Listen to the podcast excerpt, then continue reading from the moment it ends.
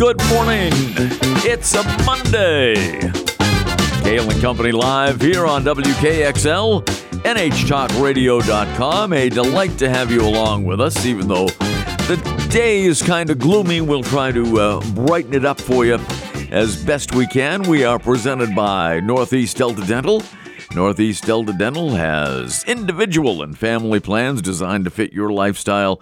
Learn more and find your plan at deltadentalcoversme.com.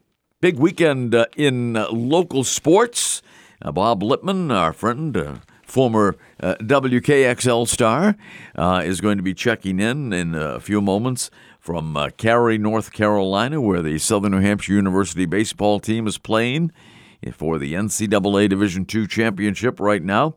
But locally, Maddie Wachter of uh, Concord High School uh, pitched a perfect game for the uh, Concord High uh, softball team as uh, they they won their game and have advanced now in the uh, to the softball semifinals. 21 up and 21 down. Maddie Wachter with a tremendous performance over Timberlane on Saturday evening. So, uh, next up for the Crimson Tide girls will be uh, tomorrow at uh, Chase Field on the campus of uh, Plymouth State University. So, congratulations to Maddie Wachter. Uh, great story and some uh, outstanding pictures in this morning's edition of the Concord Monitor. Eric Rinston Lobel. with his usual great job covering that game for the Concord Monitor, but a perfect game for Wachter, who has had a remarkable season for the uh, Concord High Crimson Tide. And uh, the Bow girls, well, they won their lacrosse semifinal, and now will uh, go on to uh, play in the championship game as uh, they will take on. Uh, Bow is the top seed, by the way, 16 and 1 on the year.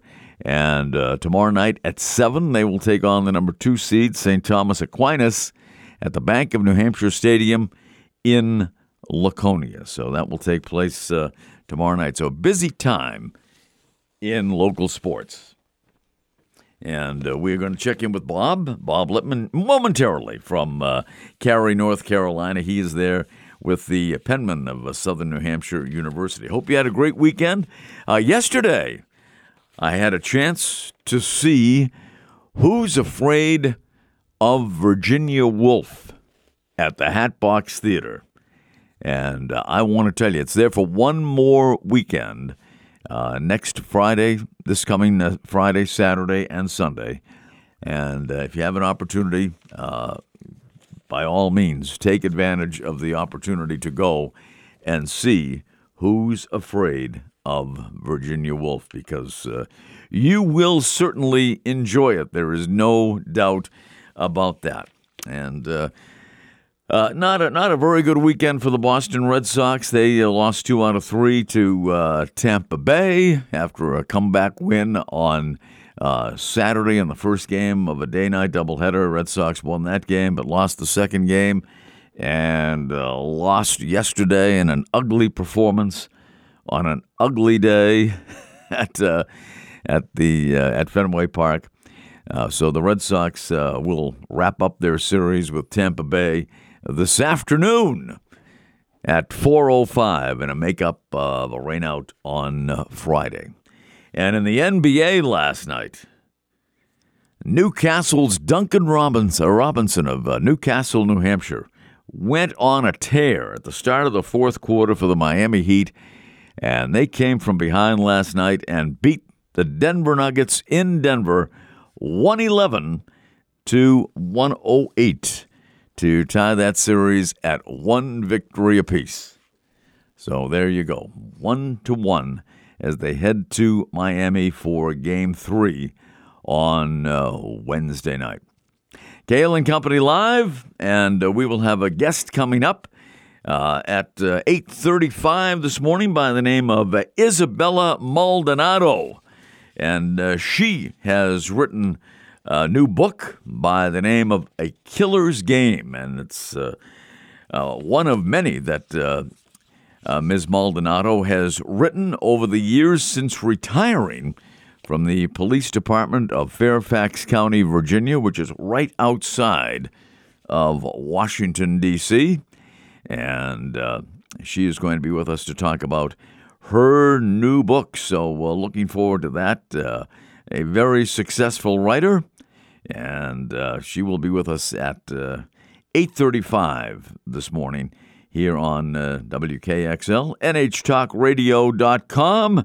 And you can uh, tune in at 1039 in the capital region, 1019 in uh, Manchester and beyond, 1450 on the AM dial, and of course, streaming around the world and around the clock at NHTalkRadio.com. And uh, we will. Uh, well, we, we will repeat this show uh, tonight at uh, 7 o'clock as we do all of our Cail and Company shows here on uh, WKXL. So uh, if you miss any of this show or want to hear it again, you can always tune in at uh, a little after 7 o'clock uh, weeknights here on WKXL, NHTalkRadio.com. Today, by the way, for whatever reason, is uh, Hot Air Balloon Day. Yeah, they have the uh, great uh, hot air balloon uh, weekend in Pittsfield annually. Well, today is Hot Air Balloon Day. It's also uh, National Attitude Day. And National Gingerbread Day is being celebrated today as well, as well as uh, Sausage Roll Day and World Environment Day. All being celebrated here on this June the 5th, 2023. Cail and Company Live here. We are presented by Northeast Delta Dental.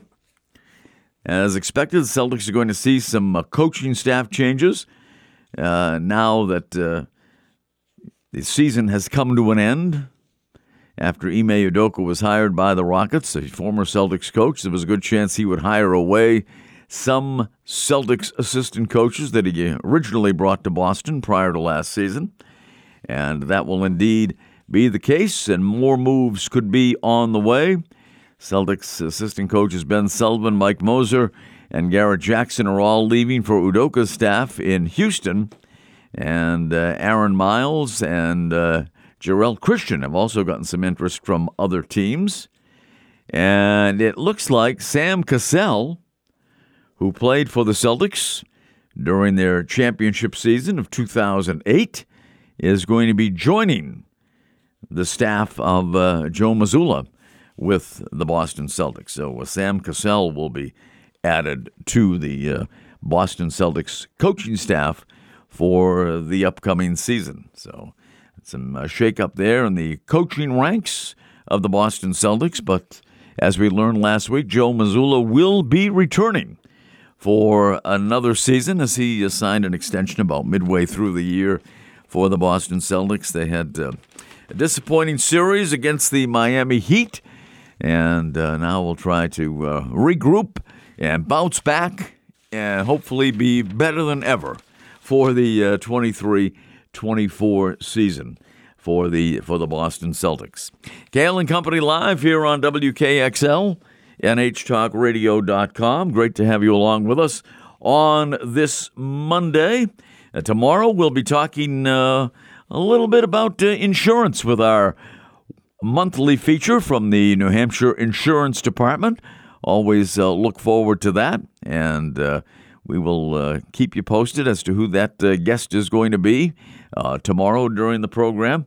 And Wednesday on the show, we will be joined uh, I should say uh, uh, Wednesday. Yeah, Wednesday. Uh, Neil Levesque will join us from the uh, New Hampshire Institute of Politics at St. Anselm College. So lots of interesting things coming up here on uh, Cail and Company. And uh, tomorrow uh, we'll be talking with Maureen Belanger. And uh, Maureen is the New Hampshire Insurance Department's chief examiner in the life, life and health uh, division. So she will be checking in uh, tomorrow here in the opening segment of uh, Cail and Company. Maureen Belanger from the New Hampshire Insurance Department. Uh, we are coming up on uh, break time here on uh, WKXL. NHTalkRadio.com, Cail and Company live here for a Monday. We are presented by Northeast Delta Dental. Northeast Delta Dental has all kinds of plans, and uh, you can uh, give them a, a, a shout out or look them up online at deltadentalcoversme.com. So thanks to uh, Northeast Delta Dental for uh, sponsoring Cail and Company live here on WKXL at 1039 on the FM dial in the Concord area, as well as 1450 AM and 1019 FM in Manchester and beyond, as well as NHTalkRadio.com. We will be right back, so stay with us. Welcome back. It is Cail and Company live here on WKXL. NHTalkRadio.com. We are presented by Northeast Delta Dental with individual and family plans designed to fit your lifestyle. Check them out today at deltadentalcoversme.com. According to the Associated Press, YouTube will stop removing content that falsely claims the 2020 election or other past U.S. presidential elections were marred by widespread fraud, errors, or glitches, the platform announced on Friday. The change is a reversal for the Google owned video service, which said uh, a month after the 2020 election that it would start removing new posts that falsely claimed Widespread voter fraud or errors change the outcome. YouTube said in a blog post that the updated policy was an attempt to protect the ability to openly debate political ideas, even those that are controversial or based on disproven assumptions. They go on to say in the current environment, we find that while removing this content, uh, content does curb some misinformation, it could also have the unintended effect of curtailing political speech without meaningfully reducing the risk of violence or other real world harm. That's according to their blog post. The updated policy, which goes into effect immediately, won't stop YouTube from taking down content that tries to deceive voters in the upcoming 2024 election or other future races in the United States and abroad. The company said its other existing rules against election misinformation remain unchanged. This could prove uh, difficult to enforce, said uh, John Wihbey, an associate professor at Northeastern University in Boston, who studies social media and misinformation. Uh, Mr. Wihbey said it doesn't take a genius if you're on the uh, disinformation. Uh, we were wronged in 2020. Wait a minute. Let's just claim that voting just generally is not worth it. And 2020 is our example, he said. I don't know how you disentangle rhetoric that both refers to past wrongs and to forward possibilities. The content moderation team, which is going to try to do this, is going to tie themselves in tie themselves in knots trying to figure out exactly where that line is. End quote. The, the announcement comes after YouTube and other major social media companies, including Twitter and the Meta owned Facebook and Instagram have come under fire in recent years for not doing more to combat the uh, fire hose of election misinformation disinformation that spreads on their platforms. The left leaning media watchdog group Media Matters said the policy change is not a surprise, as it was one of the last major social media platforms to keep the policy in place. YouTube and other platforms that preceded it in weakening their election in weakening their election misinformation policies like Facebook have made it clear that one attempted insurrection wasn't enough. They're setting the stage for an encore, said its Vice President Julie Millican in a statement. All kinds of uh, activity going on in Iowa, where, you know, of course, Iowa is the uh, first caucus state in the presidential election cycle. And uh, virtually virtually all of the uh, Republican presidential hopefuls were in Iowa over the weekend, except one notable presidential hopeful, and that is former President Donald Trump. He did not make it to uh, Iowa over the weekend. And uh, all, the, all, the, other candidates that uh, have already announced uh, were there. And apparently, Mike Pence is going to enter the fray this week along with Chris Christie. So uh, they will be making their announcements very shortly that they will also uh, be involved in the uh, Republican presidential primary. So the, the, field is already crowded, and it's about to get uh, even more so. Uh, Chuck Todd said on Sunday that he will be leaving Meet the Press after a tumultuous near decade of moderating the NBC political panel show, to be replaced in the coming months by Kristen Welker. 51 year old Todd told viewers that uh, I've watched too many friends and family let work consume them before it was too late, and that he had promised his family he would not do that. Uh, Todd has often been an online punching bag for critics, including Donald Trump, during a polarized time, and there were rumors that uh, his time at the show would be short when its executive producer was reassigned at the end of last summer, but NBC gave no indication that this was anything than Todd's decision. It's unclear when uh, Todd's last show is going to be, but he told viewers that this would be his final summer.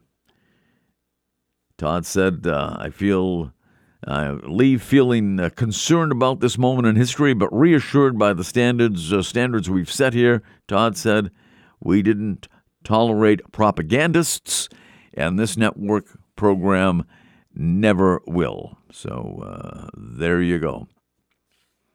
Welker, a, a, former chief White House correspondent, has been at NBC News in uh, Washington since 2011 and has been uh, Todd's chief fill in for the past three years. She drew praise for moderating the final presidential debate between uh, Trump and uh, Joe Biden in 2020. Her sharp questioning of lawmakers is a masterclass in political interviews, said Rebecca Blumenstein, NBC News president of editorial, in a memo announcing Welker's elevation on Sunday. Now, Welker, 46, will be thrust into what promises to be another contentious presidential election cycle. Sunday morning political interview show has aired since 1947, led by inventor and first host Martha Rountree. Its peak came in the years that Tim Russert moderated between 1991 until his death in 2008 with its uh, footing less certain since then, Tom Brokaw briefly filled in after Russert's death, and David Gregory uh, replaced him until being forced out of favor, uh, out in favor of Chuck Todd. Welker will be the first black moderator of Meet the Press and the first woman since Rountree left in 1953. Todd said he was uh, proud of expanding the Meet the Press brand to a daily show, which initially aired on MSNBC but was shifted to streaming, along with podcasts and newsletters and uh, even a film festival. Blumenstein said he transformed the brand into a, a vital modern day franchise, expanding its footprint to an array of new mediums, and kept Meet the Press at the forefront of political disclosure. However, it did not stop critics from jumping onto social media when they didn't like an interview Todd conducted. President Trump even anointed Todd with one of his signature nicknames, Sleepy Eyes, and later called on NBC to fire Todd in 2020 over its airing of a CBS interview clip with his then Attorney General William Barr. Todd later said the show had been unaware at the time of a uh, longer soundbite of the interview that would have provided more context, and he apologized for the mistake. Todd was uh, roasted at the White House Correspondents Association dinner in 2022 by Trevor Noah, who pointed him out in the audience and, and said, How are you doing?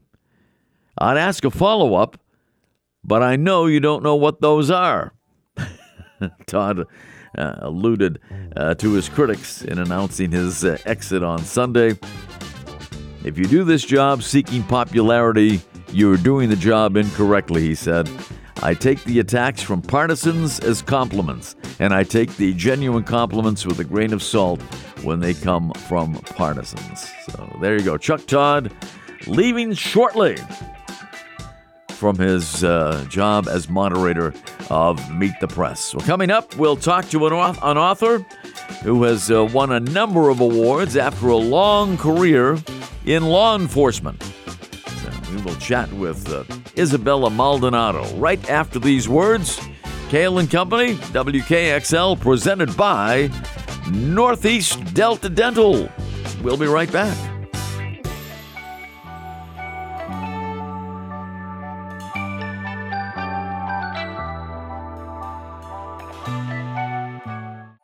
And Company live here on WKXL, NHTalkRadio.com, presented by Northeast Delta Dental. And uh, very pleased to have joining us on this edition of Cail and Company, Wall Street Journal best-selling author Isabella Maldonado. And uh, Isabella, it is a, a uh, delight to have you on the show. It is absolutely my pleasure to be here. Where where were you calling us from this morning? Well, at the moment, I am actually in Manhattan. Ah. Uh, normally, I I normally, um, but at the moment, my book just launched. You have the distinction of being a radio interview. Um, so I'm, I'm in town for the big book launch. All right, and that latest book is A Killer's Game, and uh, uh, for those who are not familiar with uh, Isabella, uh, before turning to writing, Isabella uh, wore a badge and carried a gun for over two decades in law enforcement. Uh, give us a little background, uh, if you would, Isabella, Isabella, about your career in Fairfax County, Virginia, just outside of our nation's capital. Indeed, I'm happy to do that. It was it was an amazing career. Um, when I first came on back in the in the Stone Age, there were very few women in law enforcement, and um, the people didn't quite know what to do with me. But by the time I got finished, I worked my way up through the ranks. Everyone starts out in patrol, and then by the time I finished, um, I rose to the rank of captain. And uh, I had been a precinct commander and a hostage negotiator and all kinds of other things but my last position, I was commander of special investigations and forensics. Wow, you you had a uh, tremendous career. What what inspired you uh, in the first place to go into law enforcement? Well, it's it's kind of funny. I mean, most people in law enforcement, I think, uh, especially back in at that time, had family or friends. For me, I came at it differently. I had originally um, taken sort of a, a pre law undergraduate path. I thought I wanted to be an attorney, and then I did an internship at a law firm. And absolutely nothing against all of my attorney friends, but it was not for me. So um, I decided, how about doing applied law? And that just seemed like the, a good fit, and it turned out to be a fantastic fit. Well, I, I guess so. Uh, doing the job over uh, two decades. Uh, what uh, and then 2010, you, you moved to Arizona with uh, a, mm-hmm. a, goal of starting your second career, and, uh, and you certainly did that in style. yeah, I really did. It's um when when you're when you're back east and you retire, I think you're pretty much given two choices. You're you're either supposed to go to Florida or Arizona, and um, I chose I chose Arizona. Florida, I I like Florida, but um, Arizona was better for me. Much more dry heat. Um, but I wanted to, I wanted to go out west, and I did, and I absolutely loved it. I knew I always wanted to write. I was a voracious reader, and I thought, why not put all of this experience to work and write some crime fiction? And uh, I have really enjoyed a tremendous amount of success, and it's been really well received by people.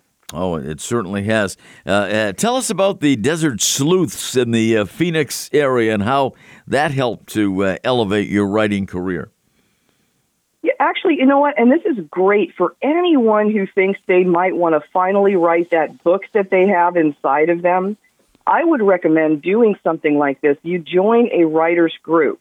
Um, Desert Sleuths is the Phoenix Metro chapter of Sisters in Crime, which is a national organization for, well, originally was started um, by Sara Paretsky and some others for um, women crime writers because there weren't that many at the time.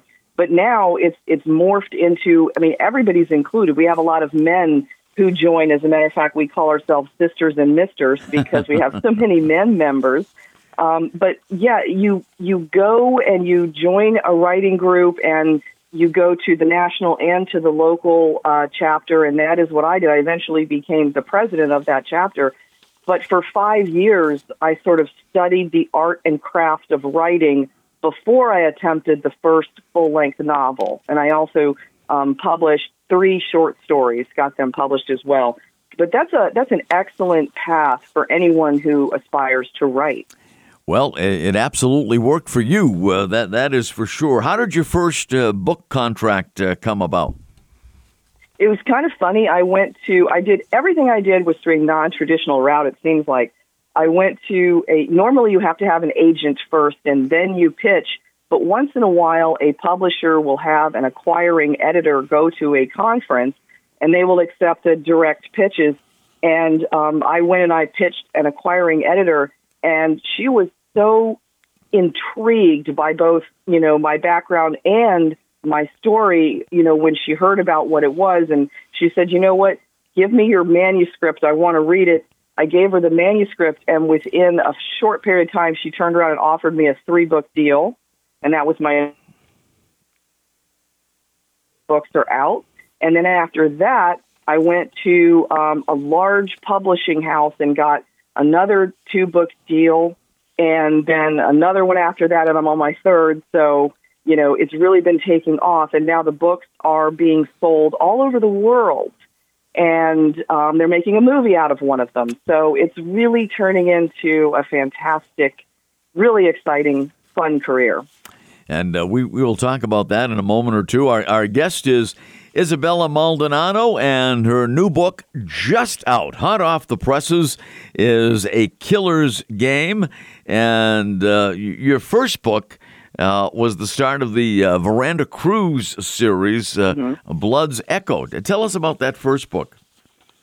The very first book, um, I was in. I had moved to Phoenix, so now all we all know it's kind of like it's now like an adopted hometown for me. But I moved to Phoenix, but I fell in love with it, and I wanted to write about Phoenix. And I thought, you know, we have all kinds of homicide detective. That's kind of what I wanted to write at that point. And I thought, well, we have them, you know, New York, Miami, Chicago, LA, and Washington. They they kind of seem like they get all the attention. And I thought, what about Phoenix? It's the fifth largest city in the United States. It's a very busy city. There's a lot of homicide. There's a lot of other things going on.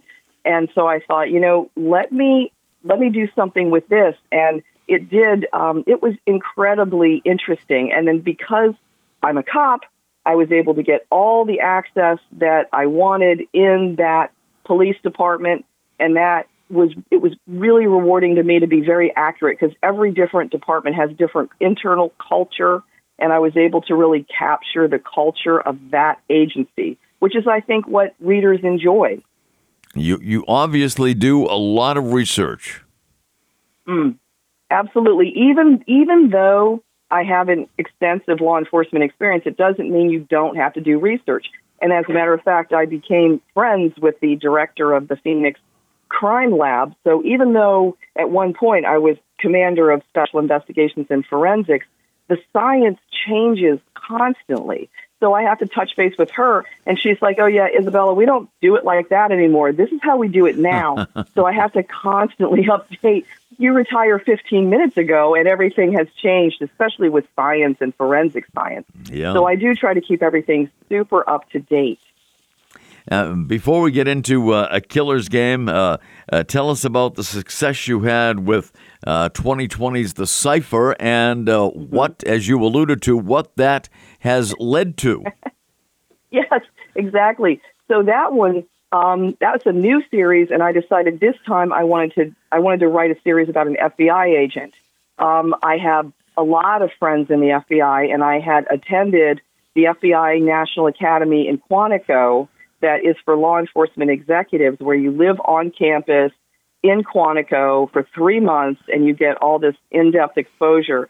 And so I felt like that gave me a good base, you know, along with other FBI contacts to write believably about an FBI agent hunting a serial killer. So that's kind of what I wanted to do for that series. The first book in the series just exploded and it went really, it became a phenomenon. And right now, that book is being published in 23 languages wow. all over the world on every continent except Antarctica. It's being, and um, in addition to that, Hollywood called, and it's like we want to make a movie out of this, and um, there was lots of interest. But uh, Jennifer Lopez, her production company, New Nuyorican Productions, brought a really, really strong um, offer in. And then what really surprised me was, you know, um, her production company said, we're going to have her read the, we have to have her read your book, you know. And then shortly thereafter, she said, you know what, I want this for myself. I want to star in this and produce it. Wow. And um, so Nuyorican uh, partnered with Netflix. And so now it is currently being developed and I don't know what the time frame is because you know schedules and things, and of course now we have a writer's strike. But even without all that, all the different production schedules and everything else, I don't know. But but yes, um, having a, a major worldwide star who is a household name all over the world wanting to play a character that you created, it's just head spinning. Absolutely. Wow, that that is really something. Uh, Isabella Maldonado is with us. Her new book is A Killer's Game. Can you stay with us for a few more minutes? I sure can. Thank you. All right. Isabella will uh, be with us after the break and uh, talk about her book that is just out, A Killer's Game, right here, Cail and Company Live on WKXL, NHTalkRadio.com. We are presented by Northeast Delta Dental, and we'll be right back.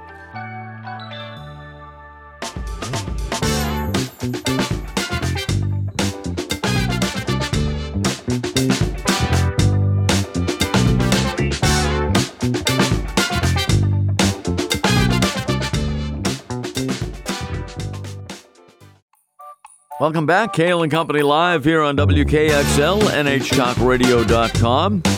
And uh, very pleased to have with us this morning author Isabella Maldonado, a Wall Street Journal bestseller, uh, best-selling author, I should say. And Isabella has just released a book, just out, A Killer's Game, first book in the FBI agent uh, Daniela Vega series. So uh, tell us about it, Isabella. Sure. For this one, um, this is kind of like a shout out to everyone who loves puzzles um, and and solving those kind of things. I mean, when, when I was growing up, my in the Washington area, I would see my father do the Washington Post crossword puzzle, analogous to the New York Times, same thing. And um, you know, I used to just sort of always loved it that way. And then I was, you know, growing up on the junior jumble and stuff like that myself. so I think that everyone loves these. But what I also noticed was there's this explosion in popularity of escape rooms everywhere. Yeah. And um, people just find those fascinating. So I, I got to thinking about it. And this time, this was a real deviation from stuff before. I mean, it still, you know, features an FBI agent and stuff. But I thought, well, what if I put her in an escape room where she has to has to solve puzzles. But in addition to that, the consequences are deadly if she doesn't. And you know, throw in some uh, political conspiracies. I stay away from heavy politics. I don't like to get into you know too much of that. But there's it's more of a uh, financial sort of. There's something financial behind everything, but it's all about that. And people are just really going crazy for this uh, this new character and and she is an amazing person, and uh, it was a lot of fun to write about her. Now, escape rooms, as you mentioned, have become uh, very popular, and uh, uh, as you mentioned, it, it's featured in your your new book, A Killer's Game. H- have you been to one? No, my son went to one last year in New York City, and um, he really enjoyed it. But I, I, it's like I had to, I had to study these and how they work. I haven't had time. I really want to try it when I do have time, but I've just heard from a lot of people who did, and I've seen some some stuff online and done some research that way. Now, now, all of your female protagonists uh, have been Latin American. Why, why is that uh, important to you? Well, it, it's my own background, um, and I felt like it was important to have characters that were diverse and, and represented our country. And I think that that was very important. And at the at first, you know, back when I first got started, that was not um, welcomed as much. And um, there was, you know, early on, some people thought, you know, where's is there going to be a wide enough appeal? Well, it turns out that there is because really you tell a story that is a story that is a uniquely American struggle, which is all of us together in this country. We all come from everywhere, but we share this experience and the characters that I write about, they all have, you know, burdens that they have to deal with from their past. They all have family. It's it's completely the American experience, but even funny, it's also international because I'm also deeply surprised that people in countries all over the world completely relate to my characters. Uh, no, no doubt about that. Judging by the uh, success uh, of, of the books that you have written already, and how, how much uh, of, of your writing does come from your real life uh, experiences in, in, law enforcement? Um, oh, the the characters. How much do they share with the experiences? Yeah, is that what you asked? Yep. Okay, because you you cut. No. Yes. Yeah. How, how, how, they were in. Go ahead. Inspired by uh, my stories are in actual, and I don't write true crime, so they're not completely. But as an example, um, the cipher was inspired by my experience the Beltway sniper case oh. around in D.C. And the reason being because you know the um, the main killer there was leaving clues and riddles and things at the scene of his crimes, of their crimes, I should say. And so I thought, well, you know, if that happened, and he also contacted the media, both radio and television media and print. And I thought, well, if that happened in today instead of in the 90s when that did happen, how would it happen? And I said, well, social media. So that was kind of what inspired that. So I do pay attention to what's going on around me and also what goes on um, significant cases in law enforcement. Um, and I think it's important to do that. It's reflective of, of what's going on. No doubt about that. So, so you were around in, in law enforcement for that uh, infamous uh, D.C. sniper situation. Absolutely. As a matter of fact, at that point in time, um, I wasn't a captain yet. I was a lieutenant, and I was in charge of our public information office at that point in my career. So I was the one that had to go out in front of all of the cameras and talk about. It was it was kind of it was a challenge. I'll put it that way. And we did have one of the cases was in my jurisdiction, and as a matter of fact, the prosecution took place in my. So you know we were all up to our eyeballs in that in that case, and it was really really a phenomenon. And I also wanted to capture kind of the the fear that having killers like that at you know loose in your community, what that can do. And in this case, it brought the entire region to almost like a, a halt. Everybody was terrified. Mm, oh, there's no no doubt about that, and uh, uh, that that was a time that uh, anyone that was experienced it uh, will certainly never ever forget. Uh, how, in your law enforcement experience, uh, did, did you have any close calls? Well, yes, there were there were a, a, few times that you know I could have checked out. I guess is a way to put it. Yeah. Uh, fortunately, it didn't happen that way, and I mean it's a it's a dangerous profession. It really is, and I think that when you go into it, you do have to sort of understand, you know, there can be a time where you may have to pay the ultimate price. You go into it with that knowledge.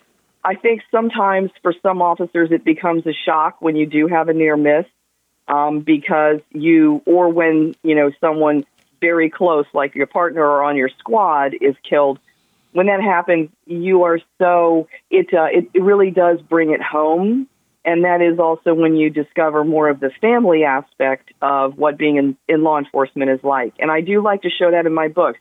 And a lot of my readers have said that they can actually tell that there is a level of authenticity that they do not see. You can tell, and that's something you know. Talking to my editors and stuff, they're always like, "Don't be shy about putting it in there." what does it feel like when you know someone's trying to kill you? What does it feel like when you're in a high speed pursuit? You know, what does it feel like when you're in a fight for your life? And, you know, and I try to put these emotions as well as not just describing the physical blows. Anybody can do that, but not everyone can describe what it actually feels like, mm. and that's what I try to bring. Yes, and and you do it well. Uh, your your work, of course, was uh, in Fairfax County, just outside of D.C., but uh, mm. your, your writing now is all based uh, in the Southwest. So that quite a transformation. A lot of it, a lot of it is. Uh, my entire first series is set in Phoenix. The second series, the FBI series. Now, I did base that originally in Quantico. Oh. Um, and again, because I'm familiar with that campus, and I, I literally describe the inside of the of the uh, the FBI space. It's funny. There's a lot of inside stuff that FBI agents will know. Oh yeah, I've been there. I know what uh you know know what she's talking about. That kind of thing. But in that in that series, um, what what does happen is it does end up going out to Arizona again. I can't seem to stay away from Arizona. so that I mean, you're right. It kind of morphs. It starts in Quantico, but then it goes to Arizona. Um, now the new one I have, a Killer's Game, the one that is that just came out a couple of days ago. That one is all New York City. Ah, okay. I shouldn't say all. Well, okay. There's a little bit of a connection. There is a little bit of connection with out west, but it was it's almost all set in New York City. And um, I do spend a decent enough amount of time in New York City that I I did the same thing when I do the research. I, I'm out there and I'm walking through the area where I have like a foot chase through lower Manhattan, and I literally went on foot through lower Manhattan and down in the subways so I can literally describe very accurately the entire foot chase. And I tell you what, those New Yorkers, they're tough. Yeah. They will call me on it if I get something wrong. And there's millions of them out there, and they love to read. uh, you know they will call you out, but uh, I, am sure you won't get anything wrong because you do your research and uh, you do it extremely well. And uh, I, I, know you're very busy with interviews uh, and mm-hmm. promoting uh, a killer's game. But thank you so much for taking the time to be with us this morning. We really appreciate it, Isabella. It's been my pleasure, and they can get the book anywhere. Anywhere. So that'll be a, good. Mm-hmm. A, a, killer's game. Isabella Maldonado, uh, a delight to have you with us, and continued success. Thank you so much. I appreciate it. All right. Thanks for being with us. And uh, that's going to wrap it up for this edition of uh, Cail and Company Live here on WKXL. Thanks to Isabella Maldonado for joining us today and a delightful guest and uh, one of the top authors right now in the country, if not the world. Her uh, work has caught on like wildfire, as they say, and an upcoming Netflix uh, movie will be called The Cipher. Uh, starring Jennifer Lopez and uh, Isabella, the author of that. Cail and Company Live, presented by Northeast Delta Dental. You can check out uh, your plan at deltadentalcoversme.com. Back tomorrow, we'll talk insurance with the New Hampshire Department of uh, Insurance right here. WKXL, NHTalkRadio.com. Make it a great Monday, everyone.